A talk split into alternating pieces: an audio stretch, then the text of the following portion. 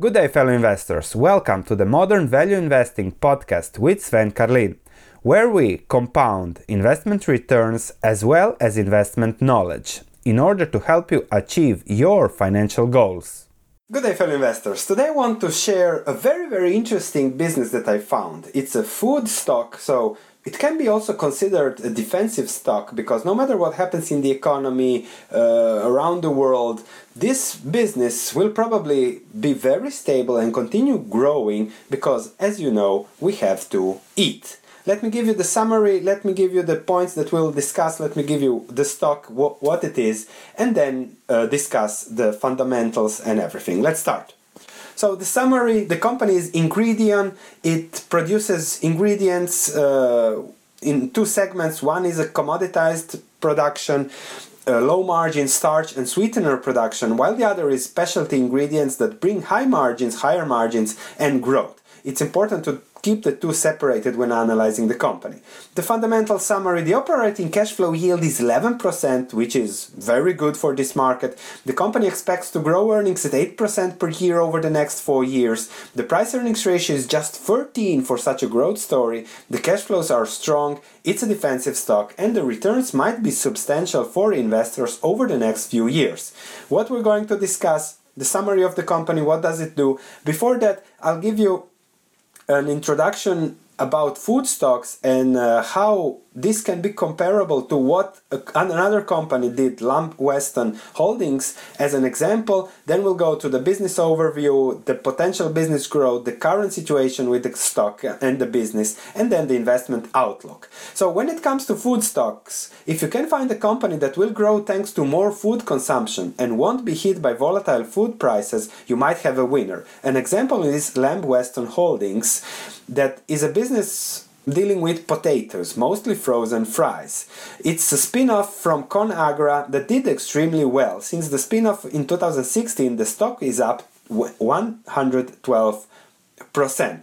What did they do? Well, they invested in growth, had a nice return on capital, expanded the margins, and consequently earnings. Revenues were up 20% over the last three years, earnings 50%. There was margin expansion, and the dividend increased too.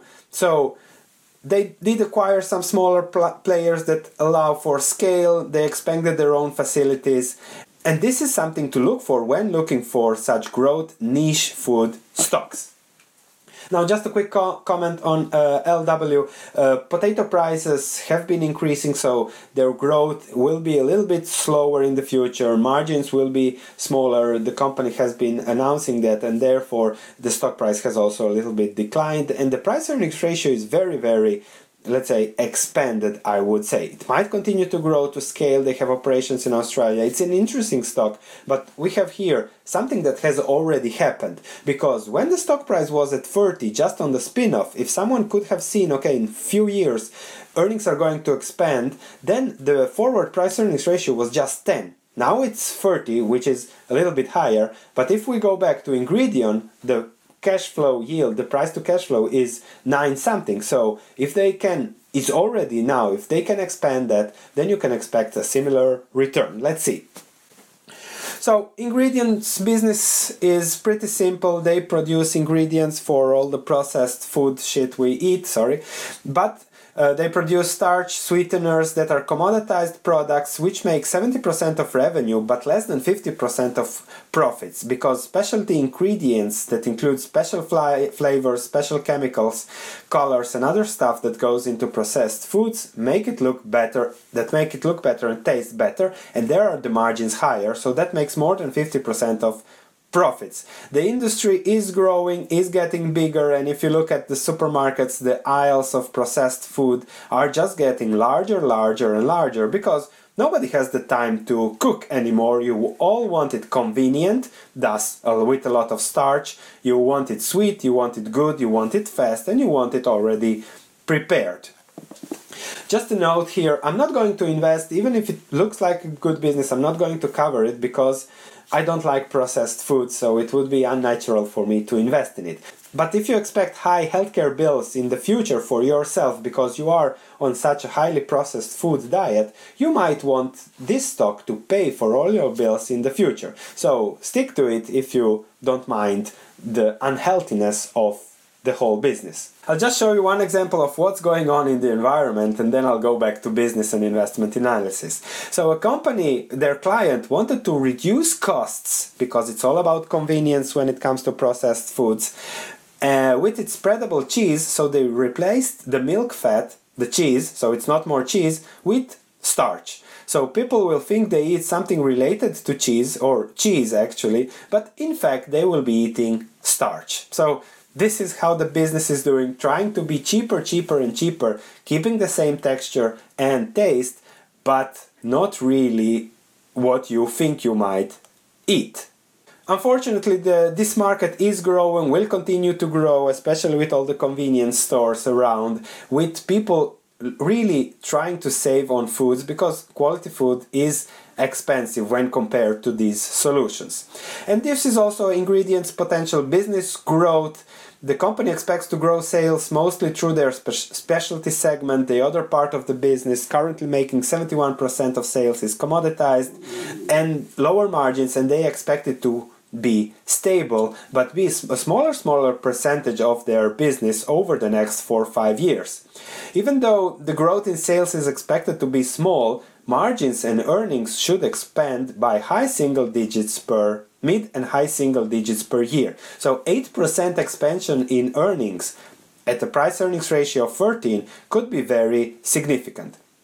Their net debt to EBITDA is 1.7 compared to LW's 4 allows for more room for acquisitions, scaling, and also in this business you can always expect a takeover because uh, a lot of companies are and are continued, have been, and will be taken over as there is more consolidation and all the old players that cannot grow try to grow through consolidation. So their return on capital employed has been above 10%, so investors could expect similar returns, which is very positive. And uh, as we have mentioned in the food sector analysis, there is always potential for mergers and acquisitions. Their four year profit growth outlook is very positive, growing in the specialty high margin ingredients. 8% earnings per share growth, return on capital employed higher than 10%. If they keep this up, I think the valuations will expand, earnings will expand, and returns to shareholders could be really good. What's the current situation? The things haven't been really that great with the company lately. The stock is down more than 30% over the last year. The reason for the decline is weakness in North America on lower sweetener prices and lower than expected guidance, also because of lower commodity prices. But still, they still expect $7 in earnings, still despite the lower commodity prices. So, still a very good story with a price earnings ratio of 13. However, the focus is on the specialty ingredients part. If they continue to grow that, if they make an acquisition like they did the National Starch one in 2010, where their earnings quickly jumped from $3 to $5 per share, that would be great, but perhaps current market circumstances prevent them from doing that, as even Buffett says valuations are sky high. For acquisitions, of course. Uh, debt levels are stable around 2 billion. Investment outlook. Estimated earnings per share for 2019 is between 6.8 7.5. So if I take 7, that's still just a price earnings ratio of 13 for a company that expects to grow earnings at 8%. If they deliver on the promises, we could see earnings per share of around 10 in 2022. And depending on the valuation of and future expectations, the price of the stock could be between 120 and 170. I don't think the price earnings ratio will be below 10 on such a growth in earnings expansion if they even increase the dividend. If I take an average price of 150 in 2022, 4 years from now, that leads to a 13% yearly return plus a 2.7% dividend. If there is a takeover, there might even be a premium. 2018 they even repurchased 607 million of stocks which leads to a 10% buyback yield. So there is a lot of cash.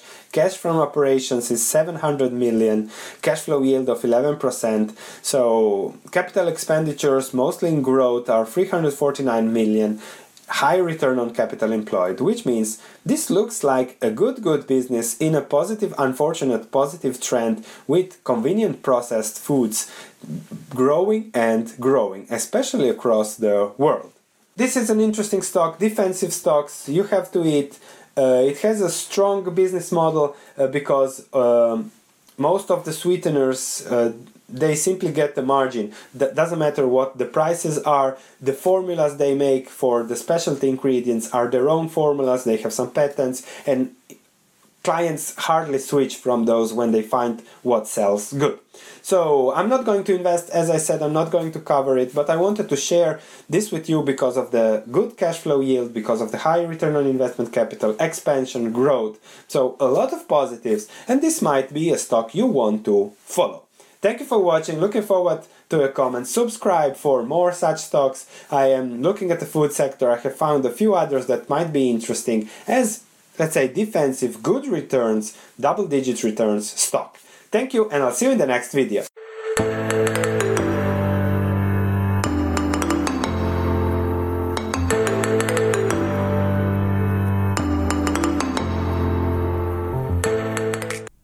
Thanks for listening. If you have any comments, please let me know. If you enjoyed this podcast, please leave a five star review as it means a lot to me. Thank you, and I'll be speaking to you in the next episode.